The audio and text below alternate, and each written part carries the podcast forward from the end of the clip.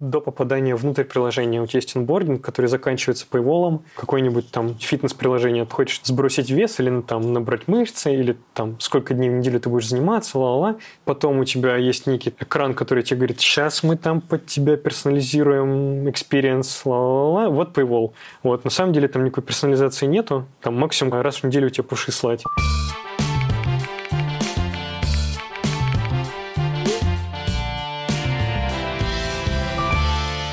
Привет, привет, Игорь. Добро пожаловать к нам на подкаст. Очень рада тебя видеть. Игорь Кузнецов, продукт-овнер Vivid Money, а также автор очень популярного телеграм-канала про темные паттерны. Так и называется Игорь Кузнецов о темных паттернах. Добро пожаловать. Привет. Привет, привет. Расскажи немножко о себе, про свой путь профессиональный, как так получилось, как ты в Vivid Money оказался, почему про паттерны начал говорить. Ну, я когда-то давно, очень э, больше 10 лет назад, э, когда только появился первая версия App Store, с своим другом из Look at Me. Мы делали маленькую игровую студию, там буквально на 5 человек.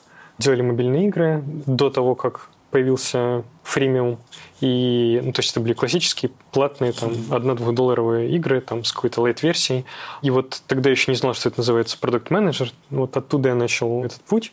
Потом мы не смогли адаптироваться к реальности с фримиумом, потому что с появлением инапов и этой модели на рынок мобильных игр пришли уже большие серьезные разработчики, которые на соцсетках полностью в превосходстве эту схему оседлали и знали, как с ней работать. Ну, и на тот момент это было уже там лет пять я занимался играми, мне немножко это надоело, и я решил переключиться на какой-то софт. Меня позвали в компанию Kama Games, это тоже была игровая компания, но у них было два неигровых проекта. Один из них был Messenger, что-то типа Телеграма они делали и позвали меня помочь запустить им. Тогда еще Телеграм только появился, они пытались составить ему конкуренцию, там были какие-то свои фишки, типа групповых шифрованных чатов, чего там до сих пор в телеге нету. Там были фичи типа скрытие чата на самом мобильном клиенте, как вот в Viber это есть, там, условно от того, чтобы какой-то злоумышленник, который будет иметь доступ к твоему девайсу, не мог это увидеть, этот чат, он там как-то спрятан в интерфейсе. Я поработал с ними, и потом выпала возможность присоединиться к команде Баду, где у меня, наверное, основной такой самый жирный был опыт, поскольку я к ним присоединился на этапе, когда компания уже была достаточно большой, около там 150-200 человек. Это какой год? 16-15. На тот момент уже это серьезный бизнес, которому было 9 лет от рождения. При этом продуктовая команда, она была достаточно небольшая, и только там формировалась какая-то культура. На момент моего прихода там было всего один-два продукт менеджеров и остальные скорее проекты, которые просто делали то, что говорят основатели компании. Там мне посчастливилось из-за того, что вот команда была такая достаточно маленькая, там половина из нее была слабенькая, у нас была постоянная ротация между зонами ответственности. То есть там условно по кварталу, по полгода была возможность поработать абсолютно над разными частями приложения. И все, что касается первой сессии и то, что касается всей монетизации, начиная от самих точек входа на paywall и заканчивая, собственно, оптимизацией paywall, ну, практически все, кроме мессенджер experience. То есть там профиль юзера, работа с верификацией этих профилей, потому что в дейтинге большая проблема – это какие-то фейковые юзеры там, по разным причинам.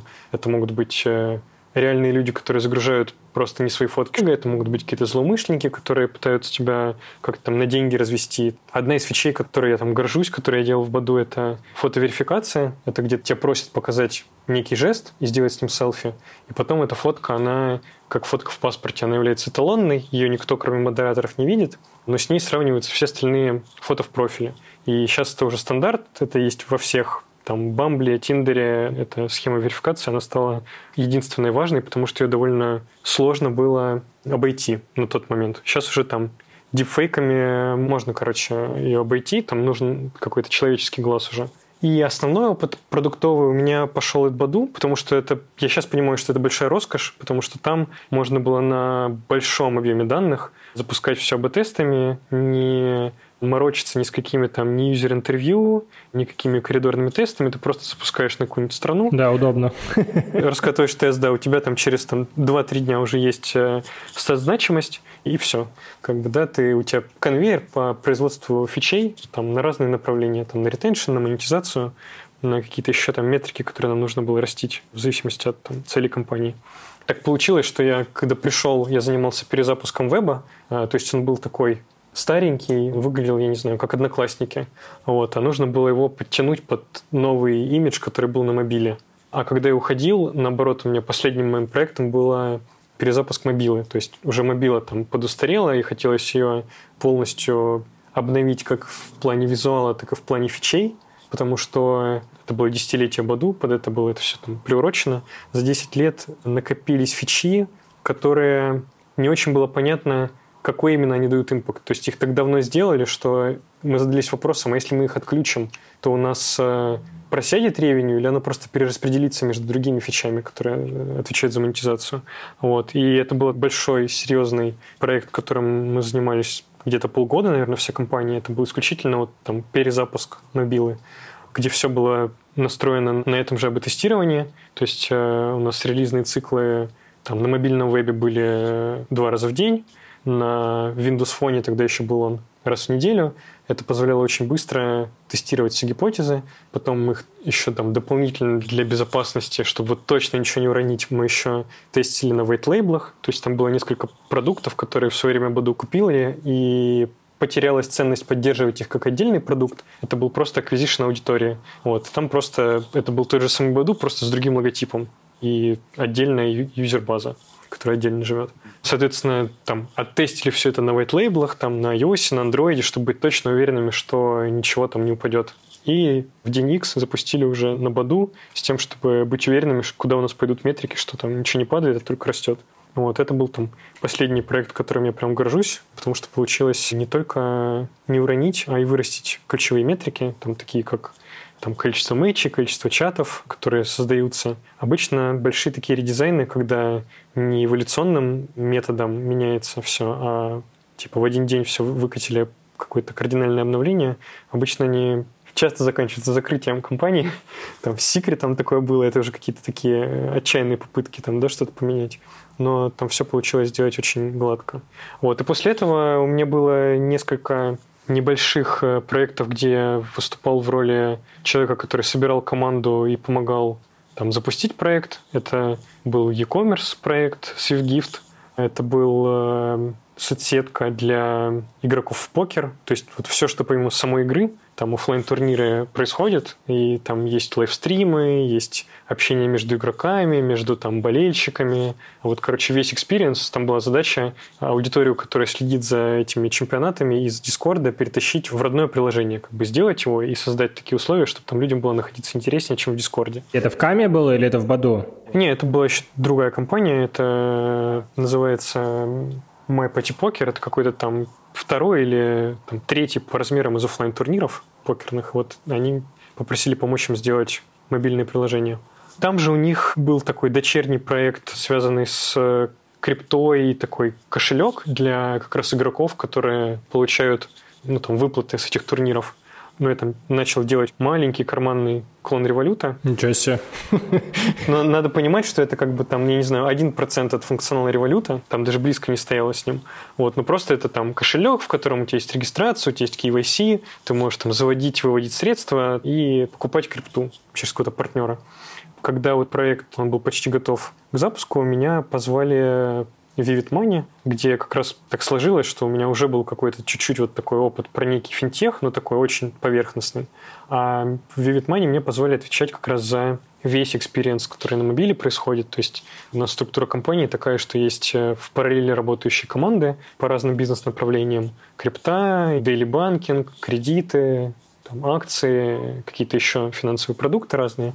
Все это построено на разных партнерствах. Банковская часть – это там один партнер, брокерская часть – это там другой партнер. И мы под одной крышей для конечного клиента – это все одно приложение, он там нигде не видит этих склеек, что это там часть приложения – это с одним партнером какая-то интеграция, часть с другим. Это все просто одно приложение, которое выглядит как суперап. Я могу путать, но Vivid Money – это ребята из Тинькова сделали или нет? Это бывшие топ-менеджеры Тинькова, Артем Яманов и Саша Емишев, но mm-hmm. они просто в какой-то момент ушли из Тинькова и начали делать свой финтех в Европе. То есть сейчас мы в Германии, Франции, Италии, Испании, Португалии работаем. Круто. И вы компетите что-то типа с N26 и вот такими чуваками? По факту, да. В зависимости от каждой конкретной страны, там есть какие-то свои локальные конкуренты, но по факту на каждом рынке это кто-то отдельный, потому что, например, N26, он пытался из Германии выйти в Америку, у них была амбиция туда как-то заскочить, и они не смогли, там, закрыли эту инициативу. У Революта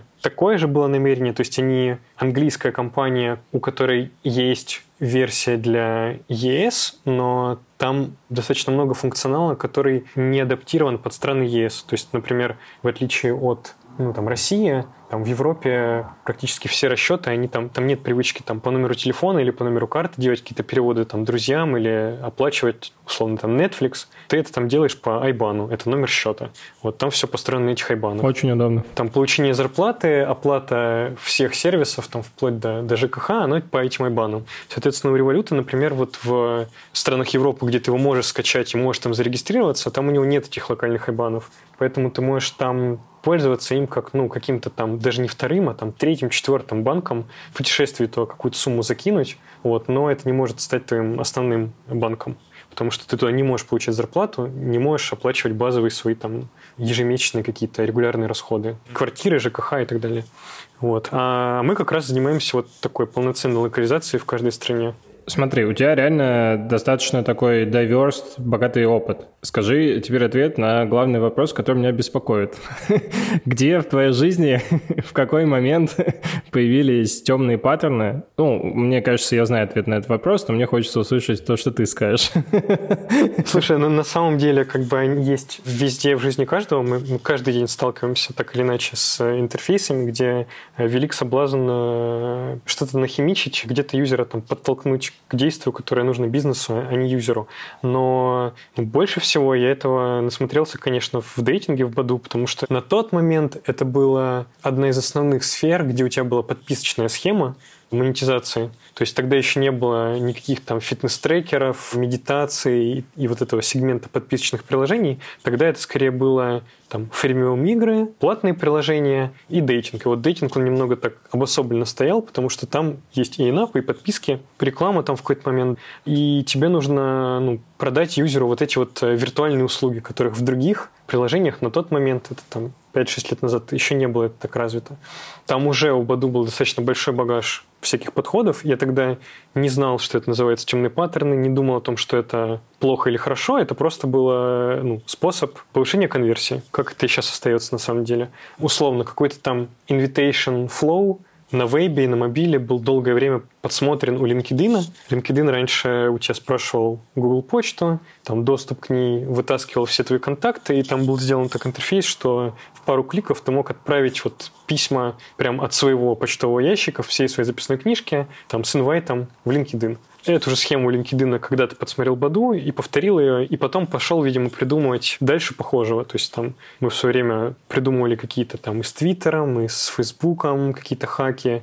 Я не приложил к этому руку, но вот там про Твиттер я знаю, что там какую-то часть прям опишки Твиттер задеприкейтил, потому что Баду ее настолько юзал жестко, что они ее отключили вообще всем, чтобы, чтобы такого не было никогда. Значит, функционал хорошо сделан. То есть, как бы, можно только гордиться, наверное. Да, ну, про там этичность этой всей истории я стал задумываться уже, наверное, после того, как расстался с Баду. Я как-то там случайно наткнулся на какую-то статью Гэри Бринула про, про этот сам термин темные паттерны и про его какое-то там определение, не помню сейчас дословно его, но я для себя сформулировал так, что это такой э, UX, такой интерфейс и какой-то user flow, который подталкивает человека сделать то действие, которое нужно бизнесу, а, а не самому человеку. То есть всегда, ну вот в любом вообще бизнесе у тебя есть бизнес-ниц, и есть там user needs. То есть, если это довести там до абсурда, то юзер, который пользуется самокатом или Яндекс лавкой, он бы хотел, чтобы ему доставка была бесплатная, и желательно еще и товары были бесплатные. Вот это как бы один экстремум, а другой там, где бизнес, ну, там есть какая-то маржа бизнеса, где он не только оплачивает свои операционные расходы, но и что-то зарабатывает.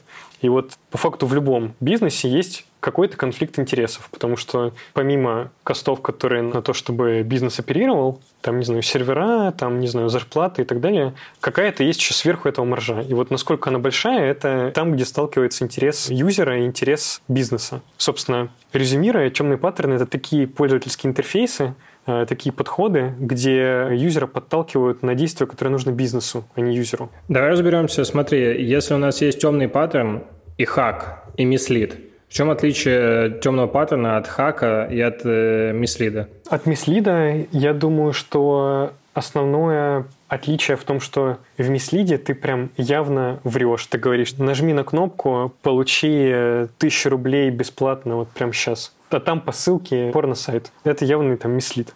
Между хаком и темным паттерном грань очень тонкая или, возможно, ее там вообще в каких-то случаях нету. То есть это зависит от того, с кем ты разговариваешь, что так это будет называть.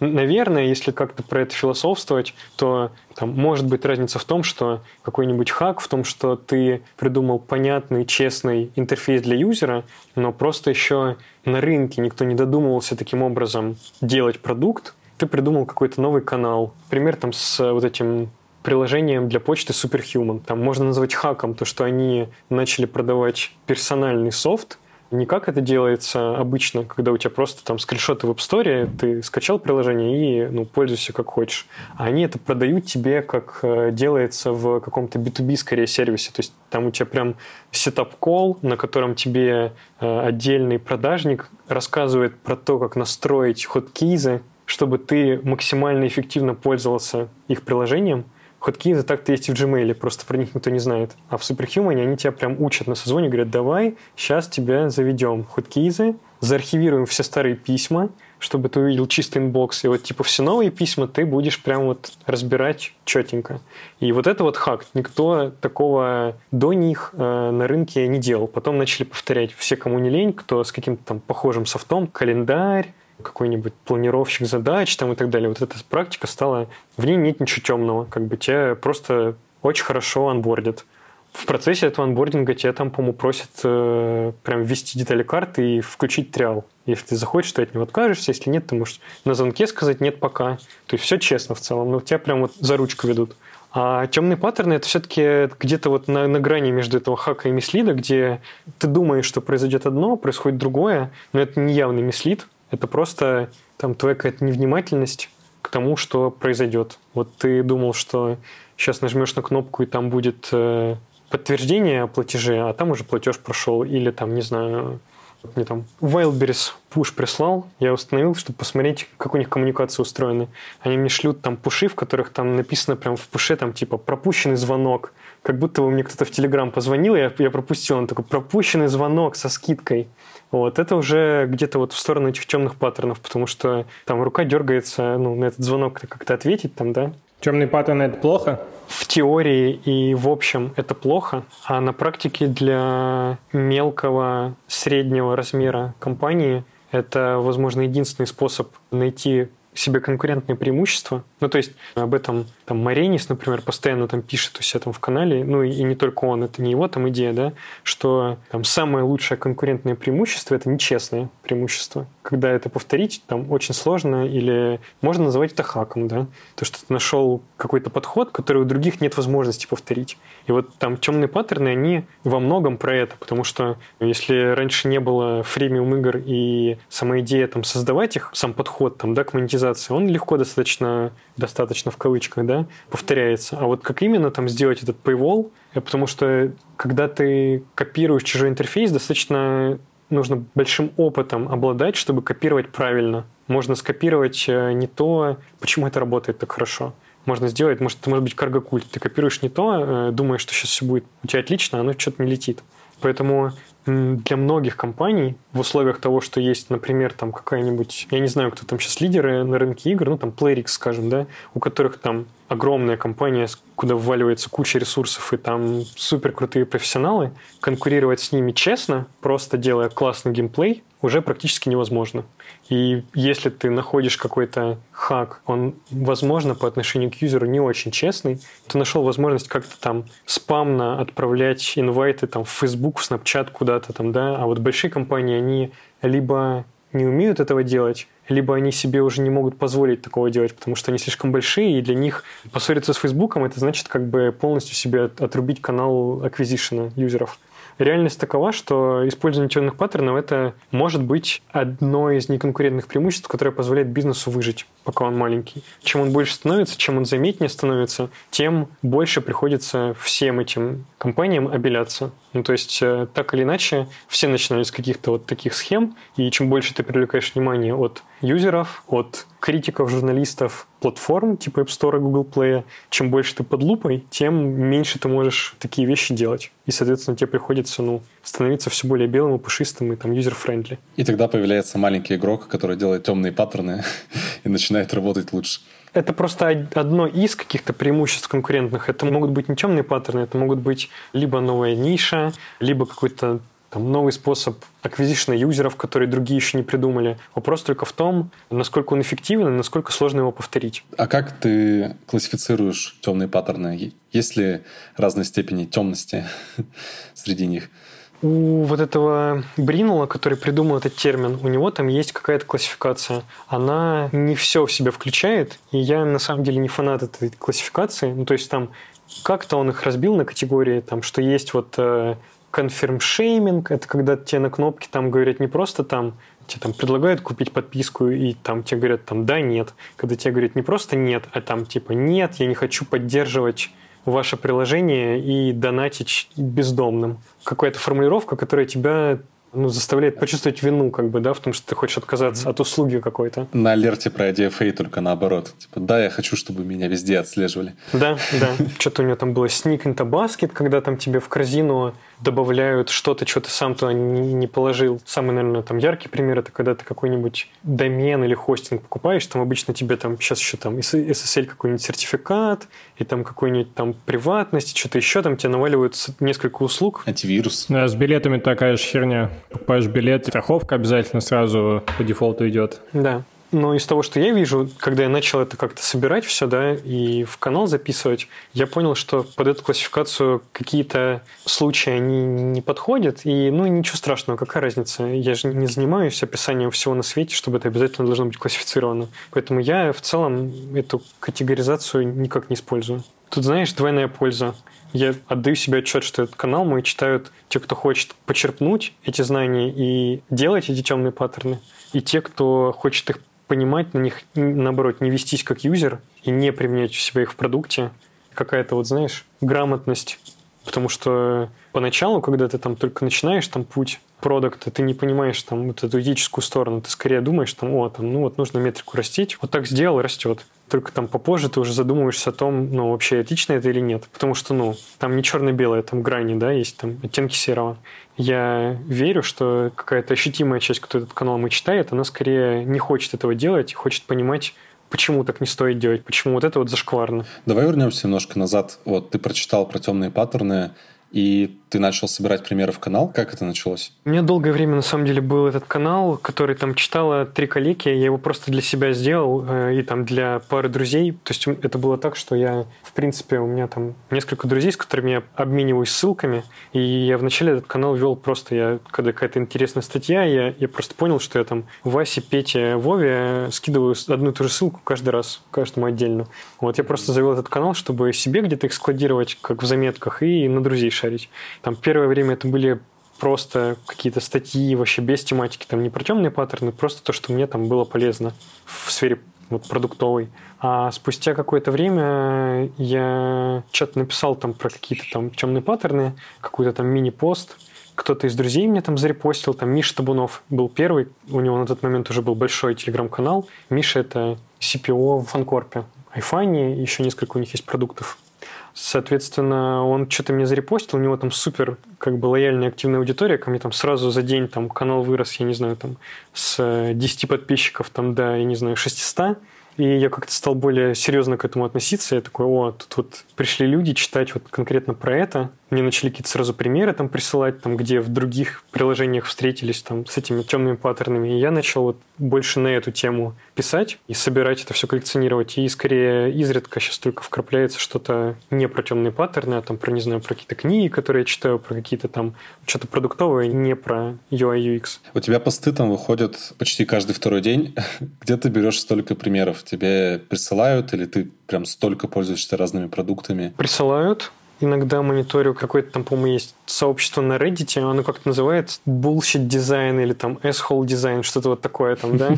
Большая часть того, что я пощу, это то, что я сам нахожу. Просто у меня обучился мозг уже замечать это. И не то, чтобы темные паттерны, там хожу еще, мне что делать больше нечего. Вот, я просто привык еще там со времен Баду, что, ну там, как делать новую фичу. Вот, не надо изобретать велосипед, ты вначале идешь, там дейтингов там миллион. Ты идешь, смотришь, всех, у меня там были установлены все дейтинги.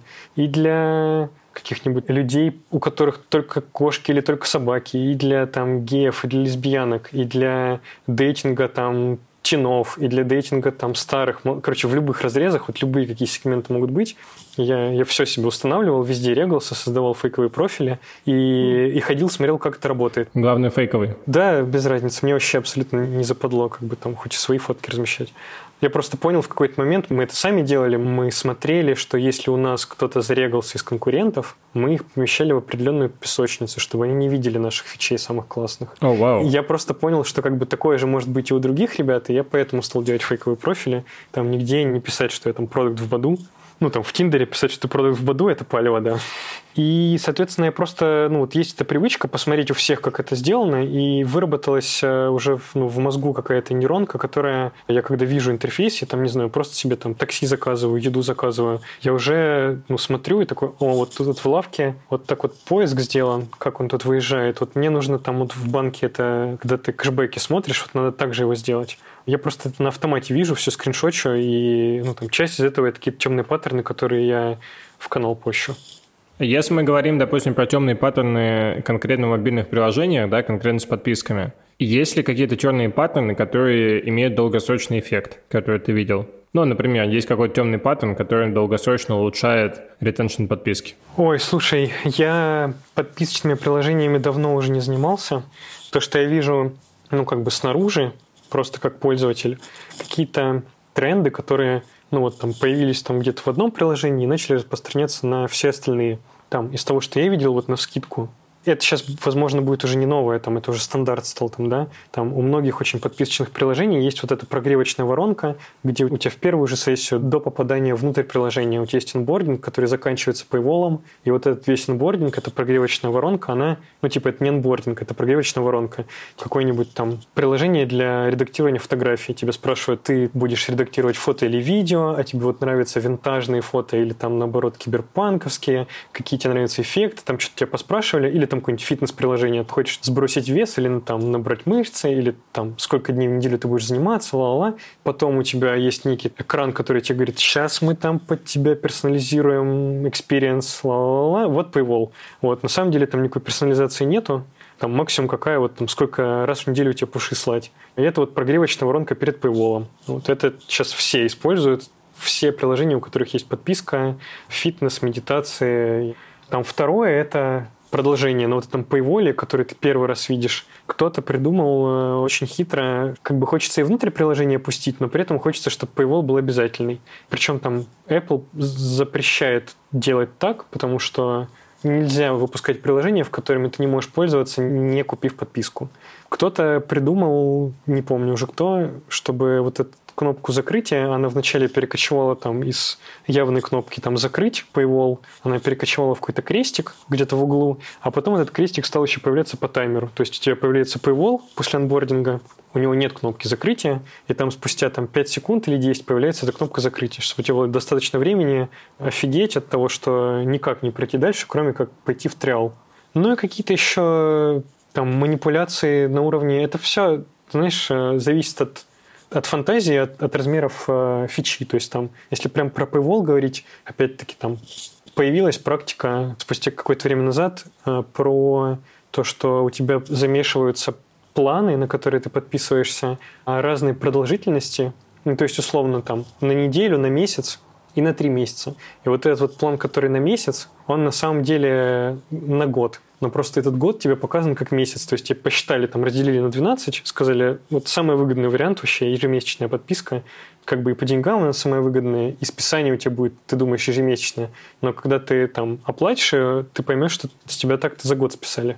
Ну, вот такого плана вещи. А это влияет как-то в долгосрок, э, как тебе кажется? Наверное, влияет. Если продукт хороший, и он выполняет ту работу, ради которой юзер пришел в приложение, этот отток не будет слишком большим. Такая грустная реальность. Потому что по факту во всех подписочных приложениях, вот что я там по дейтингу там знаю, у тебя количество подписок и твой ревень ежедневное, это вообще функция от э, того, сколько раз ты покажешь э, подписочный экран. Вот сколько раз ты его покажешь, надо не тупо это делать и на каждый заход в приложение его тебе выстреливать, а там развесить кучу точек входа. Чем больше ты их сделаешь, чем чаще будет юзер видеть этот экран, тем больше у тебя будет конверсия в подписку. А вот кнопка Continue на Paywall, которая тебя подписывает, это темный паттерн или нет? Слушай, ну вот тут грань очень тонкая в том плане, что когда-то это был темный паттерн, и это, это типа, знаешь, там новая нормальность уже. Я слушал тут э, на днях группа Bloodhound Gang.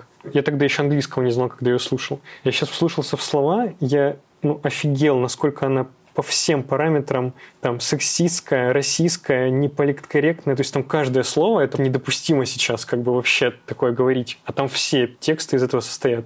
Точно так же и тут. Как будто бы раньше это было темным паттерном. Сейчас даже Apple на своих там Apple Arcade каких-то paywallах так делает и там в iCloud и это вроде как уже стандартом стало. Да, Apple много чего такого делает. В настройках, например, кнопка подписки. По-честному, это да, это обман, это темный паттерн, но это уже как бы штука, которая стала как будто бы каким-то стандартом. Интересно, что иногда распространяются там по рынку, по приложениям какие-то методики, да, их так назовем, которые не являются дарк-паттернами, ну, по крайней мере, на первый взгляд. Вот из недавнего могу привести пример с э, напоминанием об окончании триала, когда там за день до окончания триала тебе приходит пуш, и по идее это, наоборот, только больше дает прозрачности пользователю, да, потому что он понимает, что у него триал окончится. Но по факту это работает лучше в плане отмен. Офигеть, а это у кого такой кейс был? Это приложение, которое про краткое содержание книг. Они выпустили статью. Блинкист. Да-да-да-да. Показали, что у них э, уменьшились отмены и выросли конверсия в э, разрешение пушей как бонус. Слушай, я не могу это подтвердить или опровергнуть на каких-то данных. Я просто, например, знаю по, например, по вот этому диалогу ATT, который э, запрос на трекинг. Вот я везде читал, что нужен предварительный экран, который объясняет, зачем ты, ты это спрашиваешь. И я в нескольких компаниях пробовал сам. У всех друзей продуктов, у которых я спрашивал, нигде этот предварительный экран не позволял вырастить конверсию. В теории как бы да, но по факту я не видел ни одного живого человека, который бы это подтвердил. Да, это, кажется, умерло в какой-то момент. Все это делали и для отзывов, и для пушей. Да, да, да. На Badoo это я давно, мы это протестили там 10 раз. Там каждый новый продукт, который приходит в Badoo, он э, говорит, о, вы запрашиваете пуши, локацию и что-то там еще прям сразу на старте приложения. Вот сейчас мы сделаем, предварительные экраны на все на это, и там на локацию, и там конверсия вырастет, и будет user-friendly. И у тебя там все падает просто. Как бы не знаю, как объяснить, кроме как то, что юзер просто прокликивает, чтобы скипнуть это, и все. Как бы и согласился там. Почему-то больше соглашаются. Здесь я не знаю, не могу ни подтвердить, ни опровергнуть, но мне кажется, что там логика за этим стоит такая, что с одной стороны, ты более честен по отношению к юзеру, ты ему действительно напоминаешь о том, что триал закончится, транслируя это, ты тем самым снимаешь страх войти в этот триал. А забывают продлить, мне кажется, точно так же. То есть там скорее они в начале воронки ее как бы расширили, за счет этого, а в конце там такая же конверсия, как и была. Там еще надежда на то, что пользователи в первый час не пойдут и не отменят триал. То есть обычно пользователи подписываются и сразу идут в App Store отменить потому что один раз обожглись, один раз там списалось что-то. В этом плане пользователи явно учатся. Если говорить про э, немножко другую тему еще, например, про темные паттерны и мислиды в самой рекламе, допустим, в креативах, в, ну, которые выкладываются. Расскажи что-нибудь про это. Слушай, ну, на самом деле, как и в очень многом, что связано с э, интерфейсами, монетизацией, и вот, короче, вот оптимизациями всех конверсий по воронке очень много приходит из игр.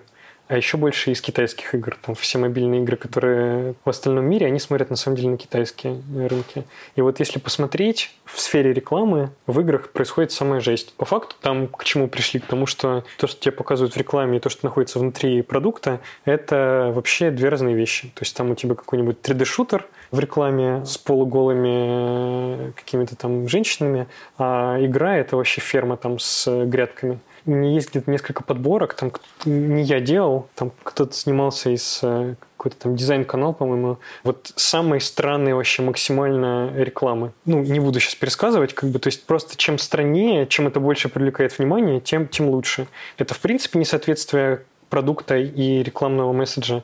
И вплоть до каких-то деталей, типа, ну, там, в видеорекламе важна досматриваемость рекламы, да, для того, чтобы ты там получил свою эту копейку за просмотр.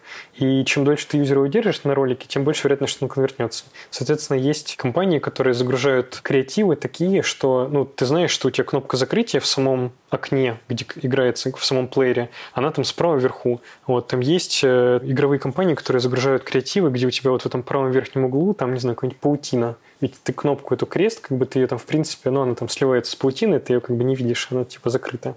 Ну, там вот какие-то такие подходы. Какая рекламная сетка это пропускает, ну, оно там живет.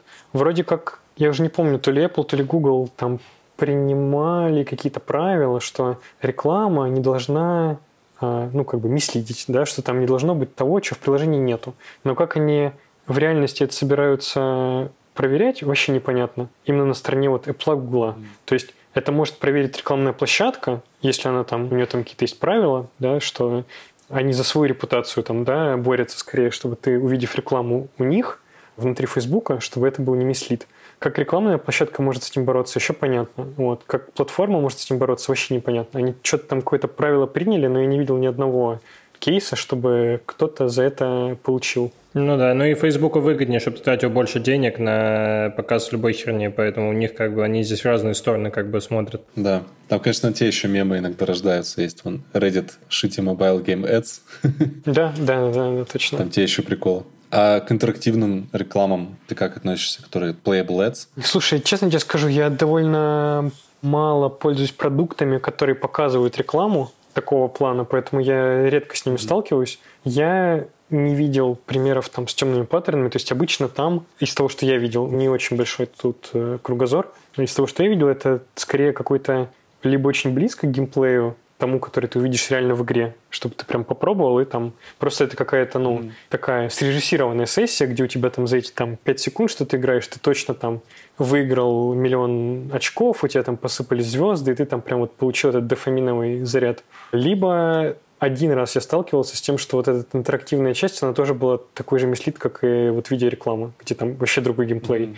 не то, что внутри окажется. Если вернуться к неигровым приложениям, в последнее время, кажется, многие пробуют или делают даже успешно веб-то-ап, то есть ведут в рекламе на веб-воронку, где платежи с помощью карты совершаются. То есть там тот же самый анбординг, который прогревочная воронка на самом деле. Вот, и ведутся уже на оплату карты, и потом там в итоге можно в App Store почитать много отзывов, что типа я не понимаю, как отменить подписку, в App Store у меня подписки нет.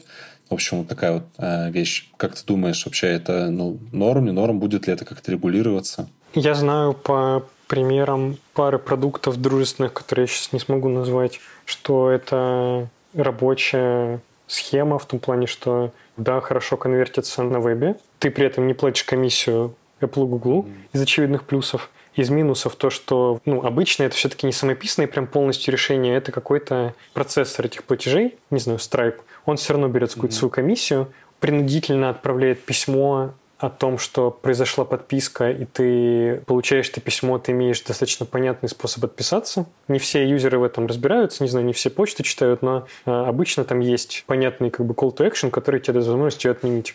И там есть еще проблема с тем, что потом, когда юзер у тебя зашел в приложение, если у тебя вдруг нету авторизации, если ты авторизацию не делаешь э, на вебе, то у тебя может пойти негатив от того, что тебе человек вообще два раза подписался. Он типа на вебе да. подписался, он не понял в приложении, а у тебя в приложении тоже есть подписка. У тебя, ну, вот, если, если она есть, да, то там бывает задвоение, и там вообще двойной негатив, потому что с человека дважды списывается. Но как это может регулироваться, я не очень представляю, потому что, наоборот, как будто бы все идет в сторону того, что и Apple, и Google все больше в разных странах, каждая страна по-своему отжимает в сторону того, чтобы платформа не стояла единственным монополистом на чекауте. И вот Spotify, какой-нибудь Яндекс Плюс и так далее, они просто ведут на веб для подписки.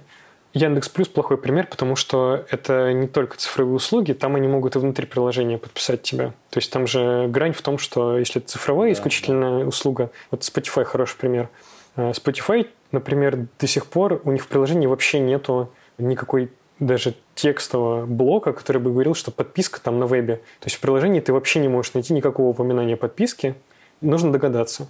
Вот Netflix, я видел, что вот недавно была там какая-то новость, что Netflix в каких-то странах начал э, прям на кнопке Paywall вешать прям ссылочку на WebView, которая открывается внутри приложения, э, ну или там в браузере, в Safari, ну короче, прям внутри приложения есть явная кнопка с явной ссылкой, ведущей на оплату на вебе.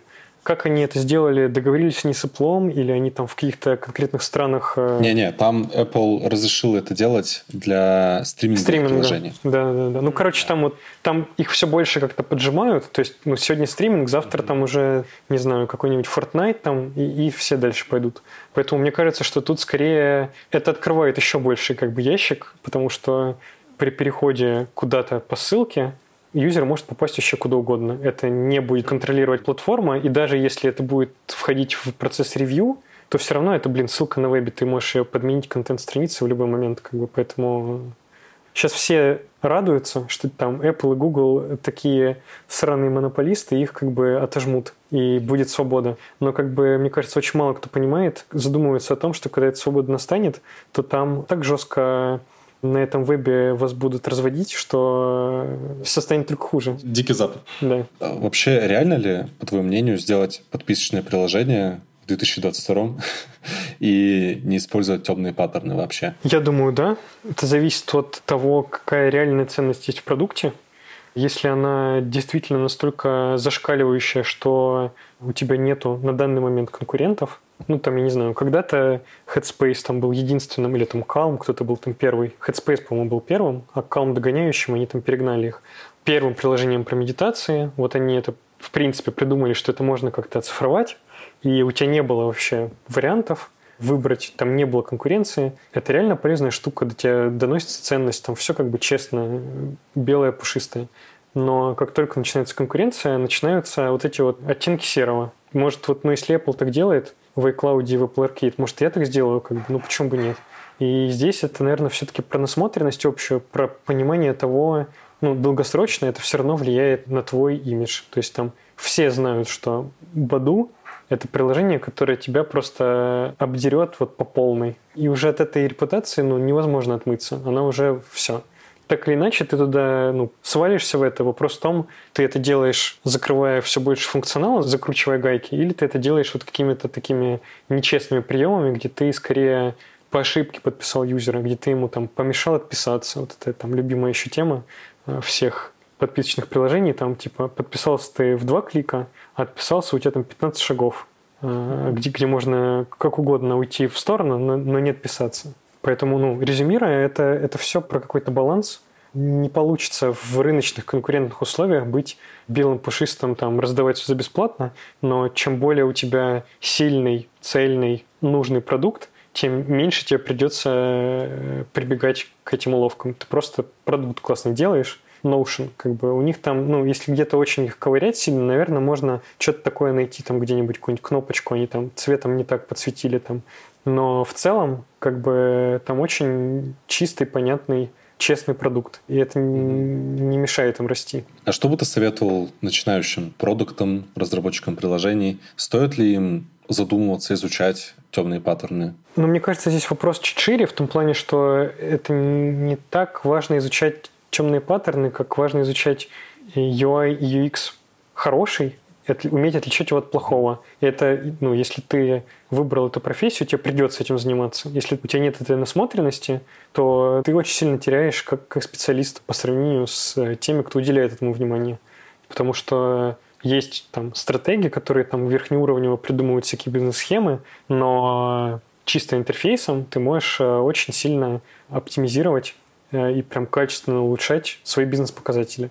Поэтому этим этим, я имею в виду UI, UX, этим придется заниматься, придется это изучать, смотреть на все продукты на конкурентов. То есть это плохой продукт, если ты этого не делаешь, ты типа нормальный, если ты смотришь, не знаю, на конкурентов, и ты там уже уровня бог, если ты из других сфер приносишь э, экспертизу, ты делаешь подписочное приложение фитнес-трекер, но ты при этом смотришь там на какую-нибудь там Яндекс.Лавку, Uber и что-то еще, потому что и, и там есть что перенять интерфейсно, там реферальные какие-то схемы, еще что-то. Чем больше у тебя этот кругозор, чем больше у тебя насмотренность, тем лучше. И, и там уже появляется вот это вот понимание, что честно и эффективно, а что э, грязно и эффективно. И ты уже сам там сторону выбираешь. Может быть, у тебя есть какие-то напутствие. Поскольку мы здесь говорили много про экраны подписки, я бы еще упомянул канал, э, который я читаю, называется Pimp My Paywall в Телеграме. Он как раз очень хорошо в плане насмотренности на вот эту вот воронку анбординга экрана подписки прям собирает всю эту воронку э, на примере приложений конкретных, и можно очень хорошо прокачаться в плане э, насмотренности на все приемы, как честные, так и темные. Да, это классный канал, мы тоже его читаем. Это так. А еще у нас есть newsletter, э, где мы тоже отправляем раз в месяц э, новые горячие пейволы с э, аналитикой, поэтому на него тоже можно подписаться. Круто. Спасибо большое, что пришел. Спасибо большое, что позвали. Супер. Рад был с вами пообщаться.